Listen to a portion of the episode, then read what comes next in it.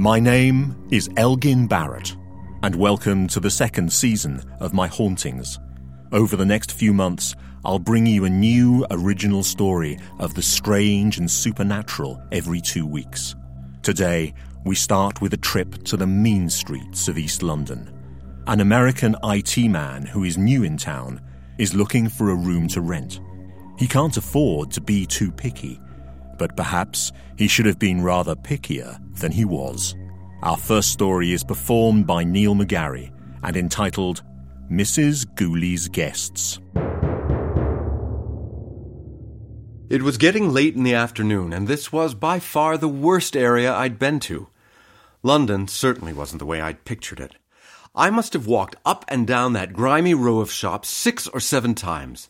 There were a couple of takeouts, a taxicab office, and a convenience store with cardboard boxes piled high in the window, and there were plenty of signs in plenty of languages, but none of them told me the one thing I needed to know the number of the goddamn door.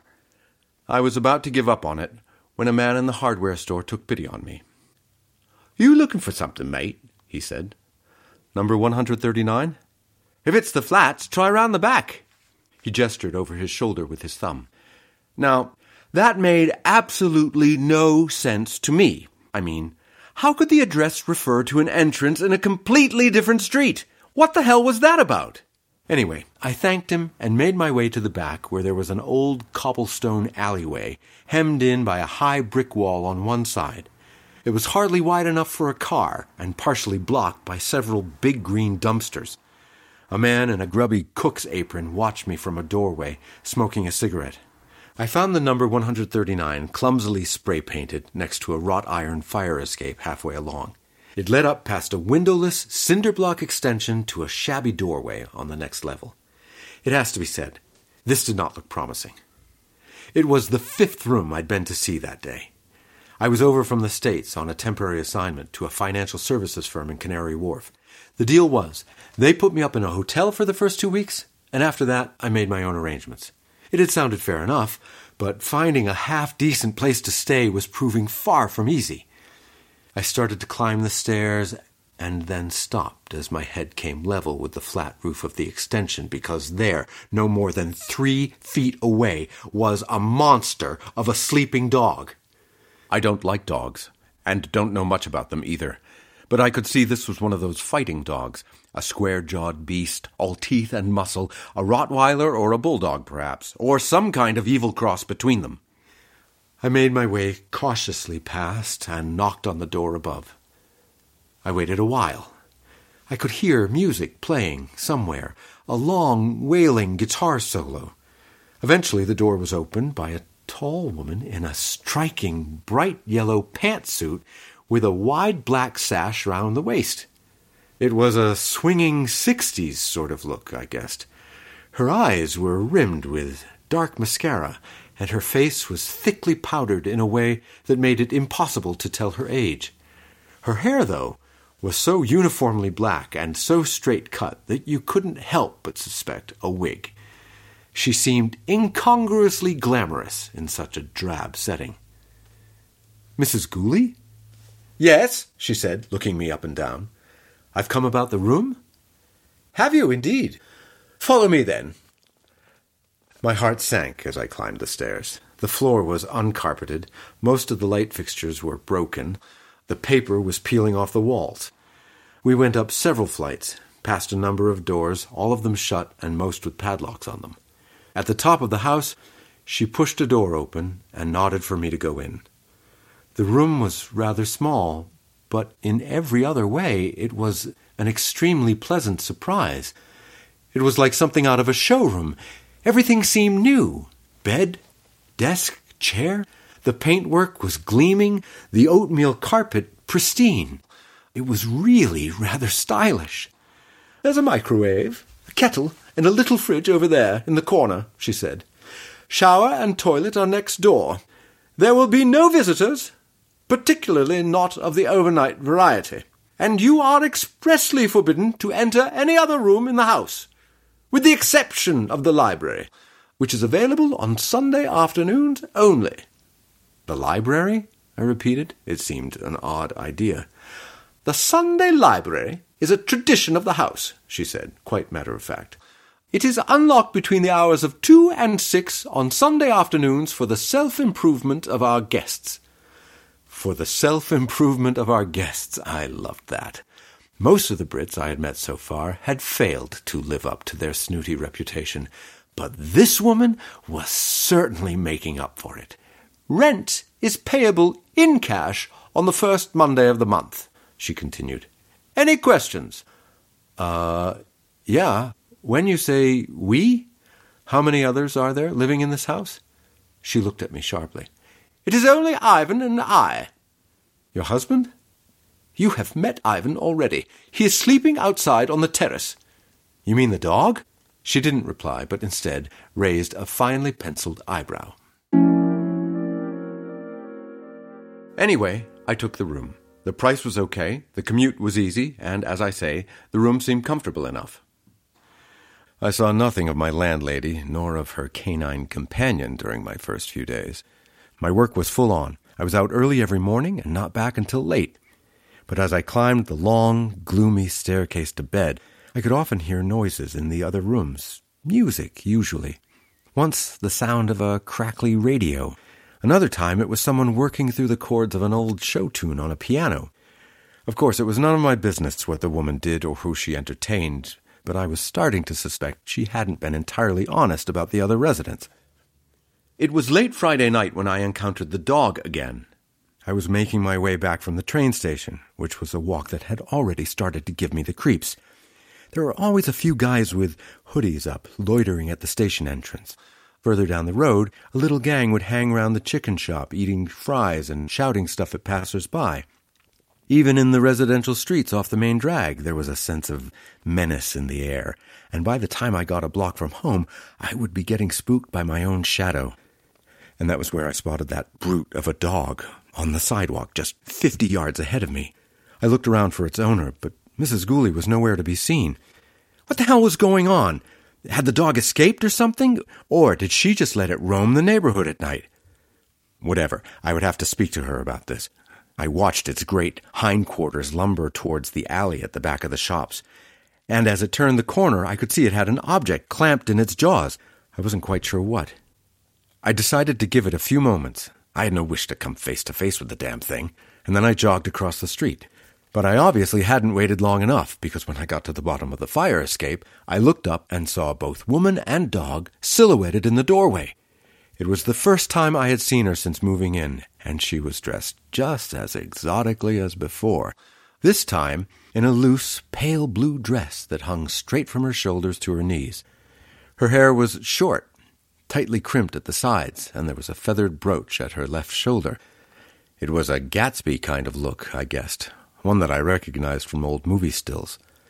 Who was she trying to impress? I wondered. I was about to retreat, but she had seen me.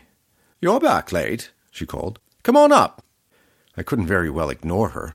I started to climb the stairs, uncomfortably aware of the dog staring down at me. There was a look of malign cunning in his eye. He had something on me. That's what it felt like. As I got closer, I could hear a rumbling from somewhere deep in his chest. I paused and saw a look flash between dog and mistress. He's quite all right, she said, and grabbed him by the fold of skin at the back of his neck. I edged past them in the doorway, and as I did, I looked down at the doormat and saw what the dog had been carrying. It was a bone, but not the kind I imagined a dog like him would gnaw. No, it was old, yellowed with age, and long and straight, rather like a human shin bone. I felt an involuntary shudder of disgust ripple through me. The dog growled again, and I hurried up the stairs. I hadn't made any special plans for the weekend. My main priority was catching up on sleep, and I stayed in bed late next day. I made it downstairs just before noon and found the dog once again slumbering on the flat roof. I watched him for a moment. He was more like a weapon than an animal.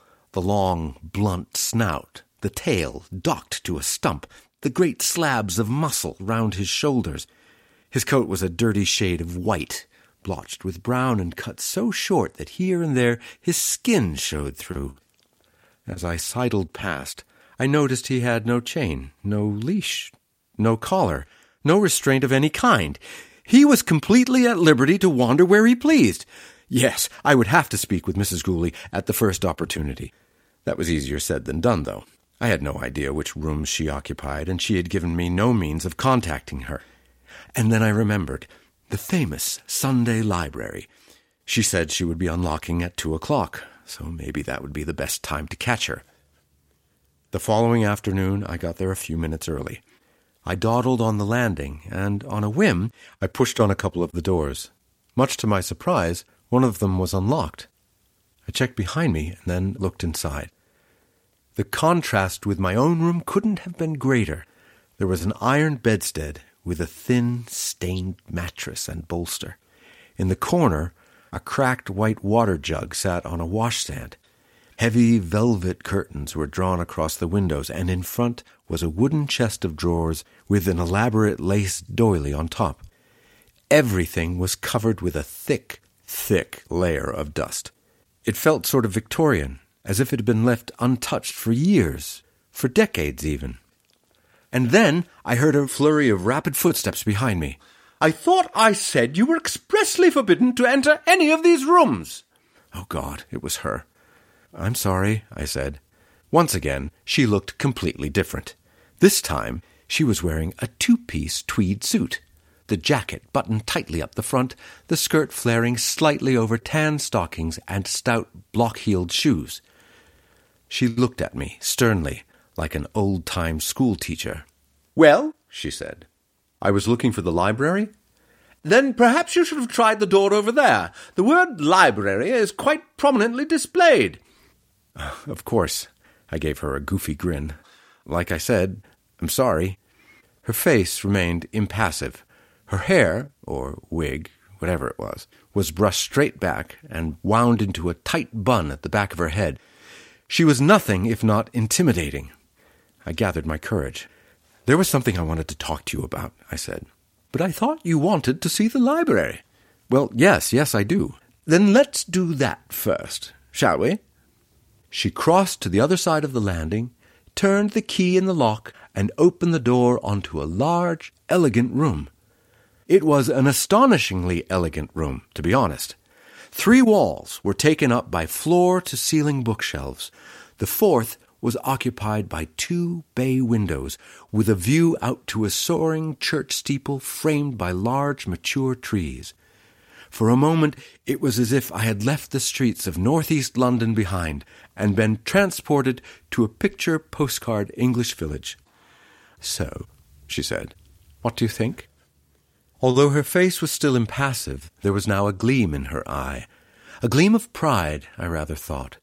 And I realized then why she granted her guests access to this room. It was because this was the place that reflected how she saw herself. It was her vision of how she wished the world to be and her place in it. It's, er, beautiful, I said. Thank you, she whispered. I'm so glad. And then I took a couple of steps closer to the window, looked down, and realized I was directly above the scruffy row of shops. In fact, the wiring for the back of the neon sign of the grocery store was just a couple of feet below me. How bizarre that a room like this could still exist in such a place. For a moment her eyes rested on mine as if she was reading my thoughts. This was once a terrace of Georgian houses, she said, as perfect as any you will find in Kensington or Knightsbridge. Alas, the ground floor of the entire row was gutted many years ago for all those ghastly businesses down there. There are only one or two vestiges of the old building, like this library, that remain. That's a shame, I muttered. She tilted her head slightly to one side. You are an American, are you not? I nodded. I don't know how much of interest you will find on my shelves, but you are welcome to browse. I have a passion for English social history, fashion and design in particular. My collection of magazines would be, I believe, the envy of many specialist libraries. She flapped her hand in the direction of the shelf next to her. I have every issue of British Vogue ever published. House and Garden, too. Harper's, Cosmopolitan, the Architectural Digest. I am something of a completist. She looked at me for a moment to see if I understood, and then continued. I have even older ones, of course, Macaulay's from the 1900 onwards, Le Mode de Paris, the Illustrated London News. But I doubt these would interest you. come to that. Perhaps none of them do. I'm sorry, I said, and I gave her my goofy grin again. I was a computer science major. I should have known that wouldn't go down well. Well, each to his own, she said, turning away. Oh, yes, I said quickly. The thing I wanted to mention? She stopped. Yes. It's about the dog? His name is Ivan, she said, and looked at me icily. Ivan. Only he seems to be free to, you know, to just roam around? And what of it? Well, he is quite a large animal. I was wondering if it was, like, safe? Safe? She spat the word out with utter distaste. Of course it's safe. Ivan is perfectly inoffensive, as long as he's not provoked. And if he is provoked? Well, why on earth would anyone be so stupid? She rolled her eyes and stalked out of the room.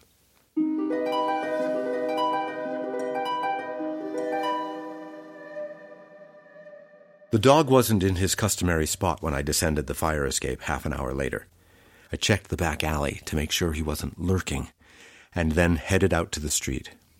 I walked around aimlessly for half an hour, just getting a feel for the neighborhood and trying to decide what to make of my landlady. Was she very eccentric? Was she just very English? Or was she something else entirely?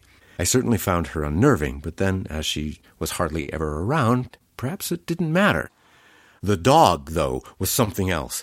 The situation was intolerable. I mean, the idea that I might just bump into the damn thing on the street. And then? What do you know? I stopped in my tracks. That is exactly what happened. I could see his long, ugly, white snout sticking out from behind a wall at the end of the block.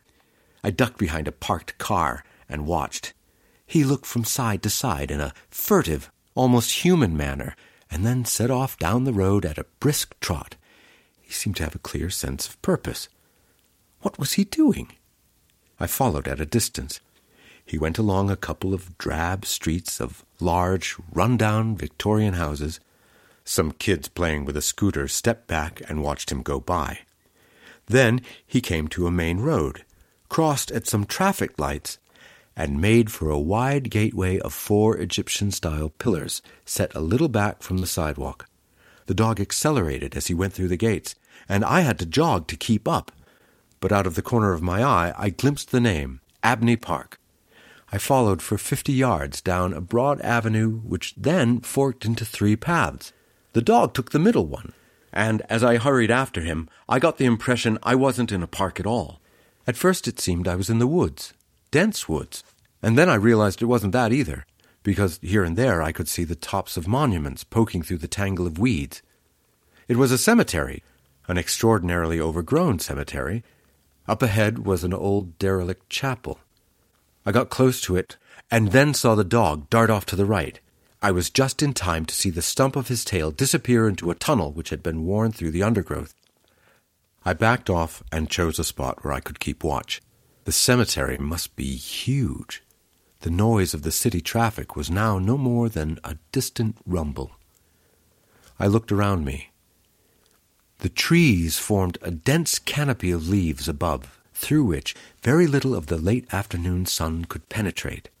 Despite the gloom, I started to make out all kinds of statues, part concealed by the plants and bushes. There were draped urns and Celtic crosses, angels, some armless, some headless, some toppled. A hand raised its index finger from the top of a slender obelisk and pointed at the heavens. I waited five minutes, maybe ten. And then the dog's head appeared at the entrance to the tunnel, and I could see quite clearly that in his mouth he was carrying a long, thin, yellow bone. The bone was human. I now had no doubt about it. He put it down for a moment and shook some leaves from his coat. Then he picked it up and trotted off towards the entrance. What was I to do? Should I follow? No. I could guess where he was going with his trophy. Now was my chance to find out where it came from. I went over to the tunnel and got down on my hands and knees. I crawled the first few feet, and then, as it narrowed, I went onto my stomach and slithered the rest of the way, the branches scraping my back and my arms. I emerged into an area of tightly packed graves, hemmed in by trees and a thick wall of brambles and nettles. the headstones listed at all angles in the sea of ivy that had engulfed them. It was obvious that one of them had recently been disturbed. The right hand side had collapsed and several mounds of earth had been thrown up as a result of digging. I made for the headstone, tearing at the ivy to see if I could read the inscription. But when I had ripped it away, I was disappointed. I could just make out the word Charles, but after that, time had done its work. There was nothing more. Damn! I tried running a fingertip along where the next word should be and felt a slight incision in the stone. It was part feel, part intuition, and part plain guesswork, but I had the idea the next word began with an S. I kept going. The next letter, I told myself, was a T. At the end of the process, I was fairly sure I had the word S T O K E S. Charles Stokes. I assumed his dates would be underneath. My fingers found nothing where the first group of numbers should be. I moved to the right and had better luck. One, eight, nine, five. So, Charles Stokes died 1895. I drew a deep breath and looked around. None of the other graves had been touched. Only this one. But why? If the dog had developed a taste for human bones, there was a feast whichever way he looked. So why, out of all the hundreds of graves here, why had he picked on this one? It didn't make any sense. The light was failing now, and it was no time to be alone in a vast Victorian necropolis. I picked my way over to the tunnel, got down on my front, pushed my head inside, and started to wriggle forward. I got halfway and suddenly felt horribly claustrophobic. I needed to get out of there as fast as I could. I scrabbled with my nails to haul myself towards the patch of grayish light at the end, and then I froze because, oh shit, because then it all went dark. It remained black and there was a growling noise. No, surely not. I tried to push myself backwards, but the collar of my shirt snagged on something above. Shit, shit, shit. There was a crackling of undergrowth, a growl, and the dog suddenly surged down the tunnel towards me. I tried to wrench myself free, but I was stuck. What the hell was I to do? What the hell? And then he stopped with his snout no more than six inches from my face. I could smell his sour, rancid breath. His chest rumbled. Hello, Ivan, I said. His eyes glowed. Ivan, he curled his lips, and even in the darkness his canines gleamed a savage white. Good boy, Ivan. Then he let out a long, vicious, heart-stopping snarl. I buried my face in the dirt and covered the top of my head with my hands. The dog snarled again, and I waited for the worst. He started panting heavily. I could feel his hot, moist breath on the backs of my fingers. Still, I waited. Then there was the sound of snapping twigs and a rustling of leaves, another growl, some more heavy breathing, a great grunt of effort. And when I looked up, he had gone.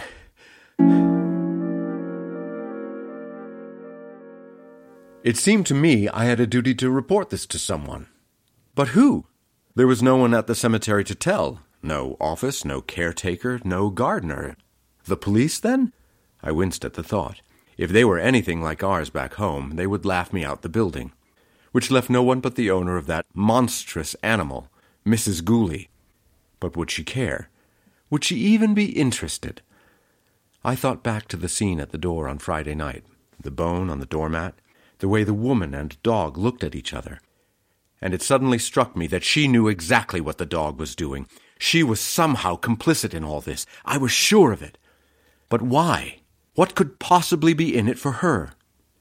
I couldn't figure it out. And, in the end, to my shame, I told no one and did nothing. The next few days flew by. It was still full on at the office, same as the previous week. I left early, got back late, and saw neither woman nor dog. But I turned things over in my mind. Why Charles Stokes? Why, out of all the hundreds of bodies in the cemetery, why would the dog choose him? He must have some significance. But not to the dog, obviously.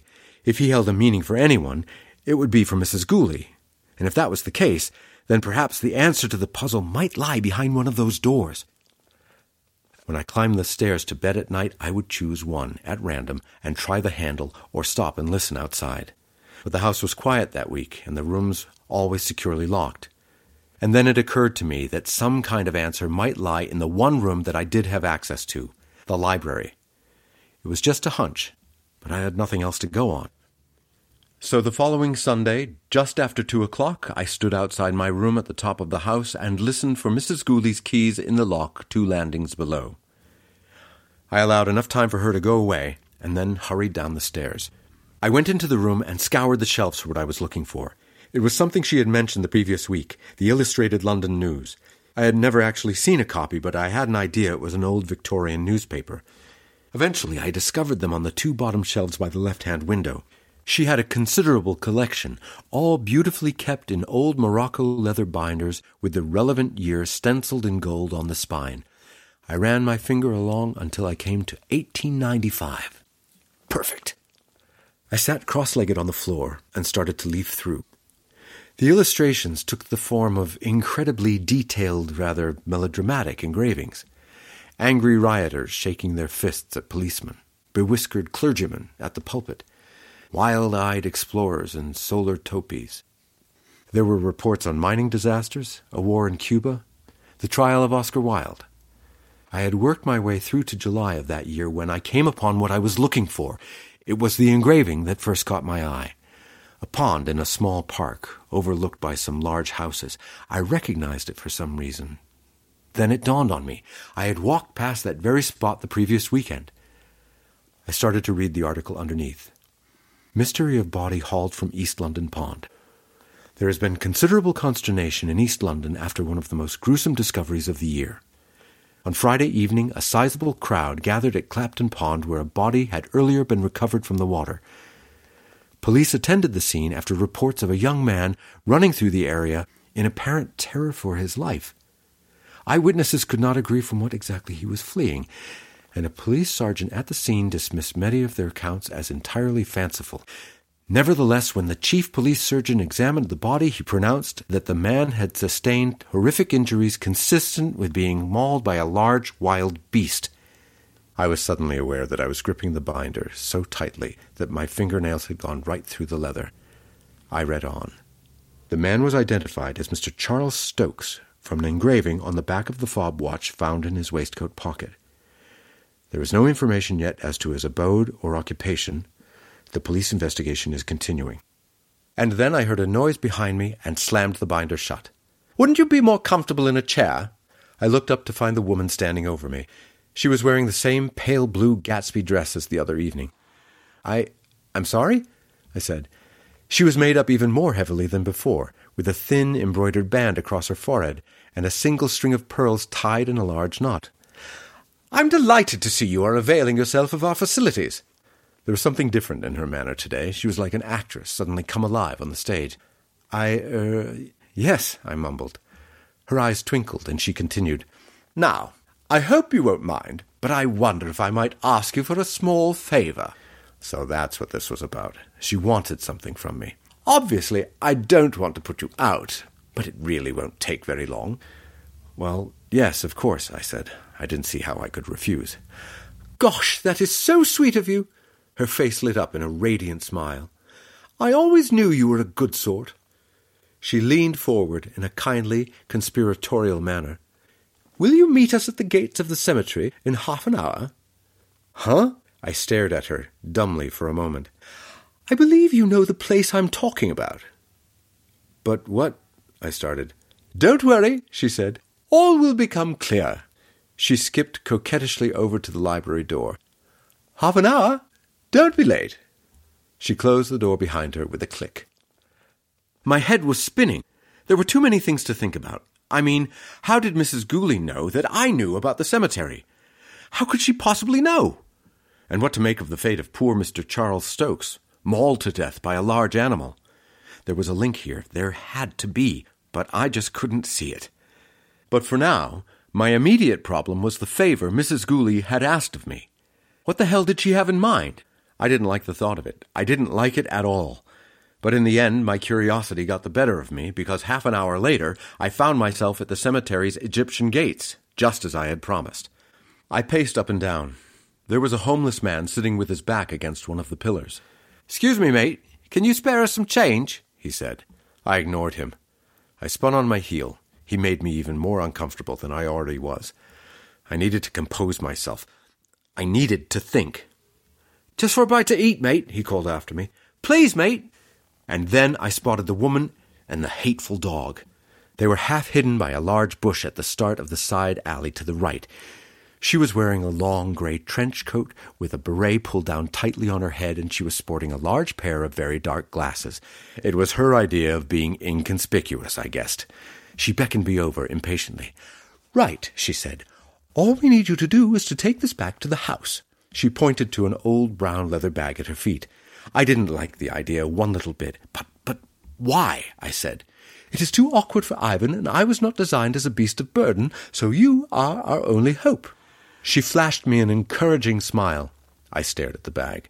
What's inside it? I said. It doesn't concern you. All you need do is take it. Behind the sunglasses, I could see that she was constantly looking around her, as if she was nervous, on edge. I'm sorry, I said. I'm not sure I want to.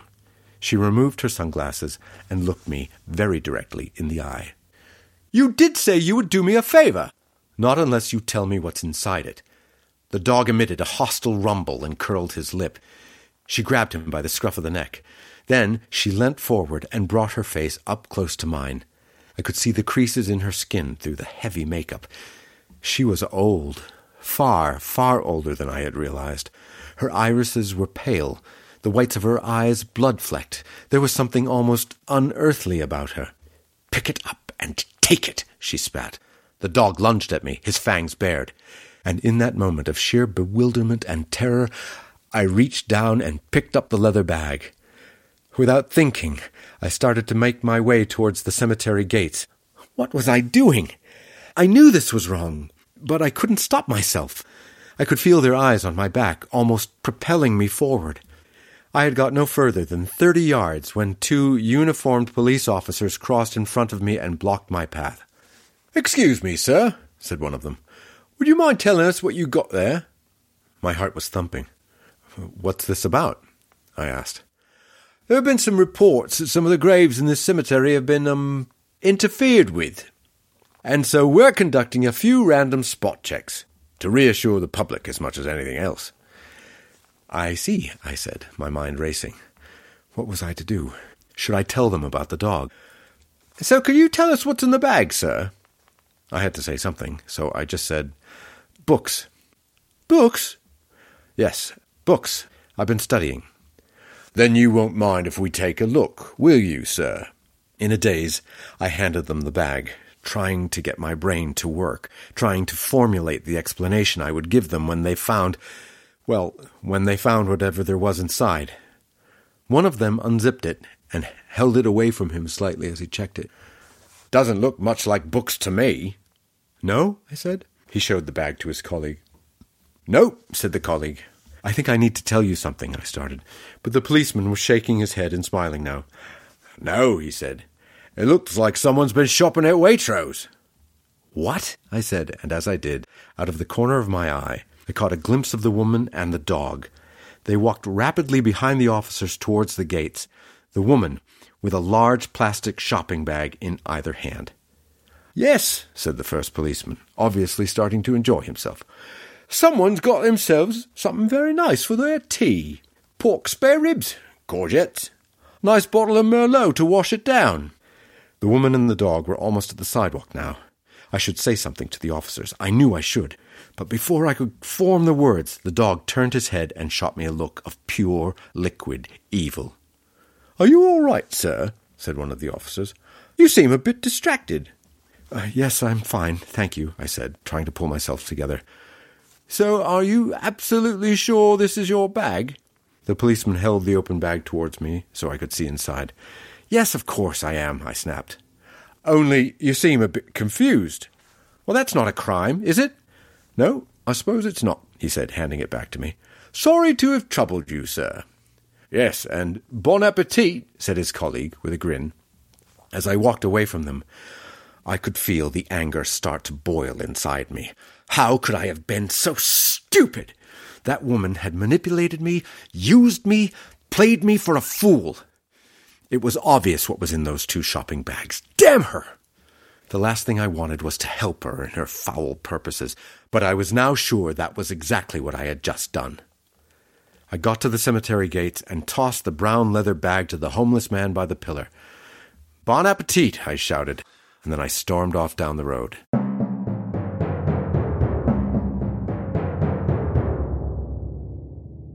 The closer I got to the house, the angrier I became and by the time I reached the bottom of the fire escape, my rage had obliterated every other emotion. I was no longer even afraid of that hellhound. I bounded up the stairs to the front door, not caring whether I met him or not. But he wasn't in his usual place on the flat roof. Right, I told myself. Now was my chance to confront that woman, and nothing was going to stop me. I turned my key in the lock and listened for a moment. There was music coming from the top of the house. I climbed the stairs and stopped outside the door opposite my own. From inside came a song I thought I knew. Harsh, jagged riffs, wild, wailing guitar. Jimi Hendrix, a guess. I took a deep breath and pushed on the door. It swung open. And there she was. She had changed and was wearing the same outfit as the first time I'd seen her. It was the swinging sixties look, the yellow pantsuit with the sash, long leather boots, black bob. She greeted me with the most full on, most radiant, most charming smile. What do you think? she shouted over the music, opening her arms wide and spinning round. My anger turned to wonder as I looked about me. It was astonishing.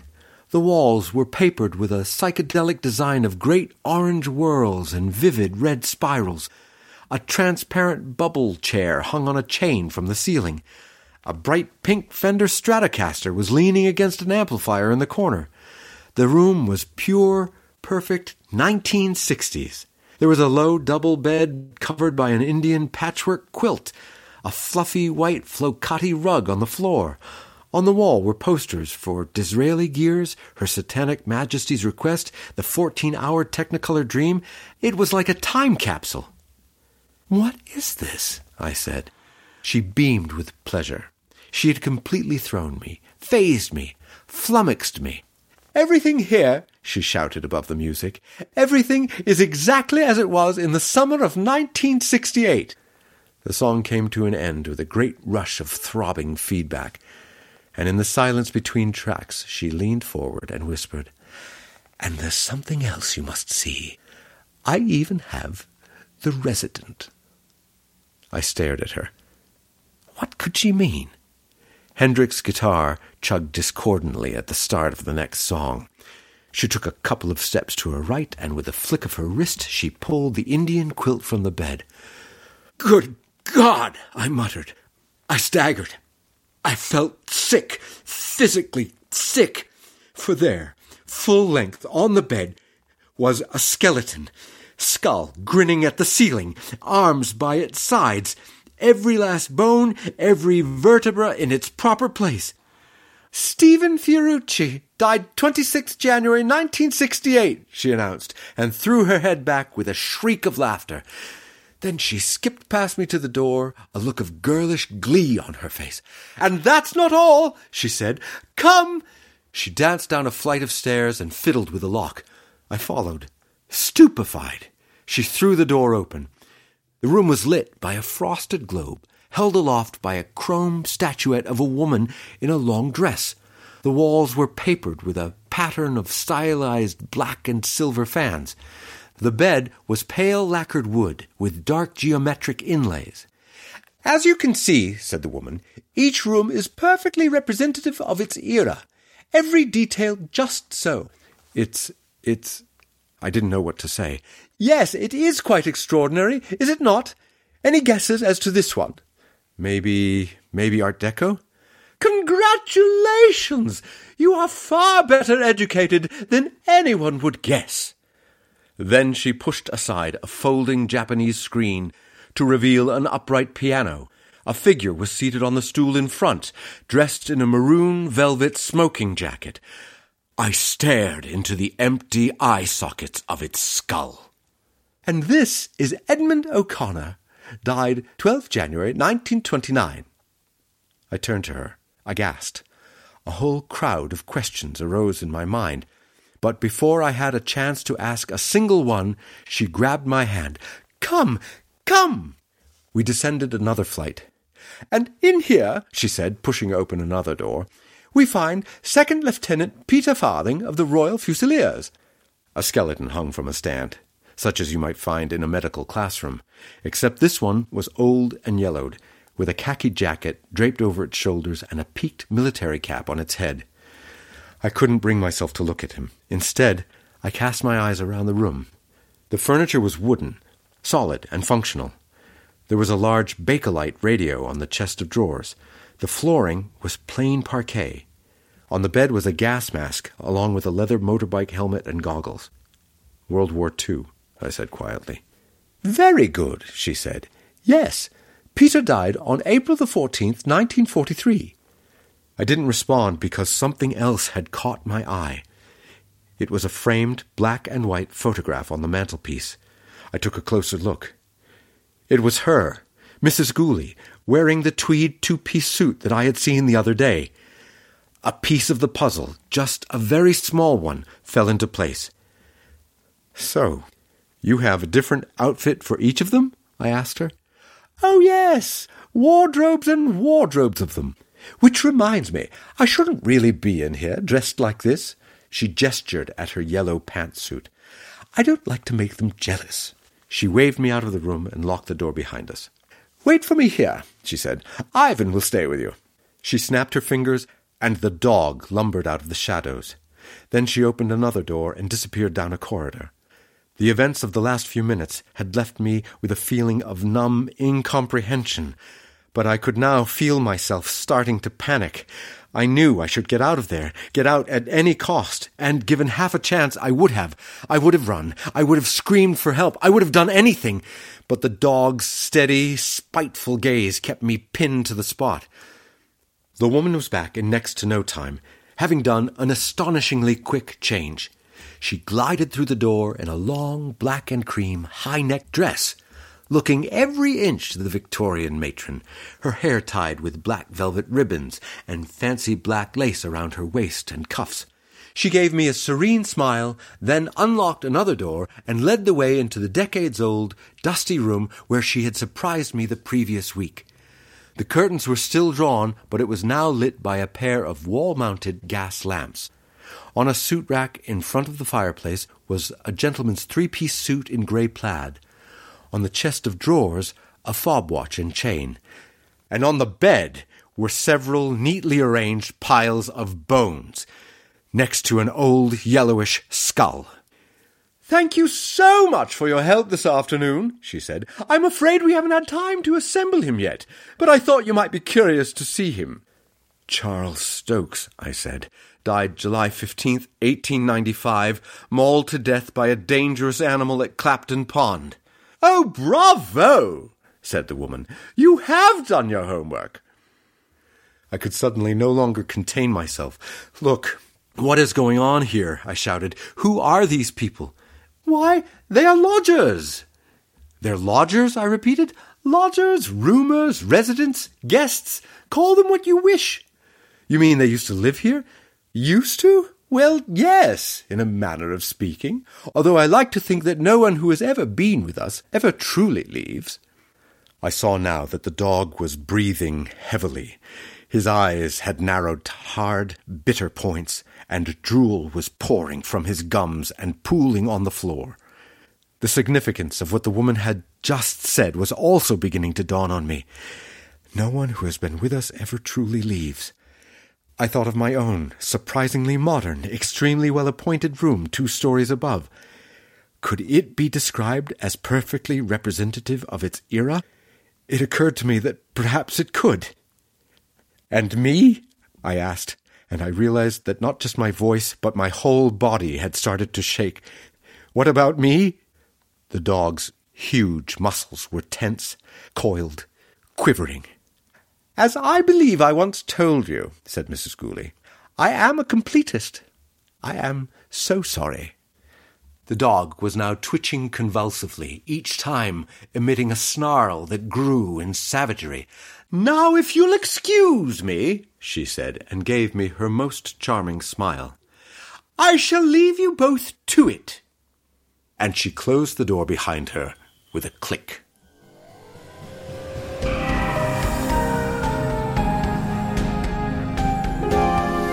Mrs. Gooley's Guests was written by Elgin Barrett and performed by Neil McGarry. Technical presentation was by Malcolm Blackmore and music by John Was.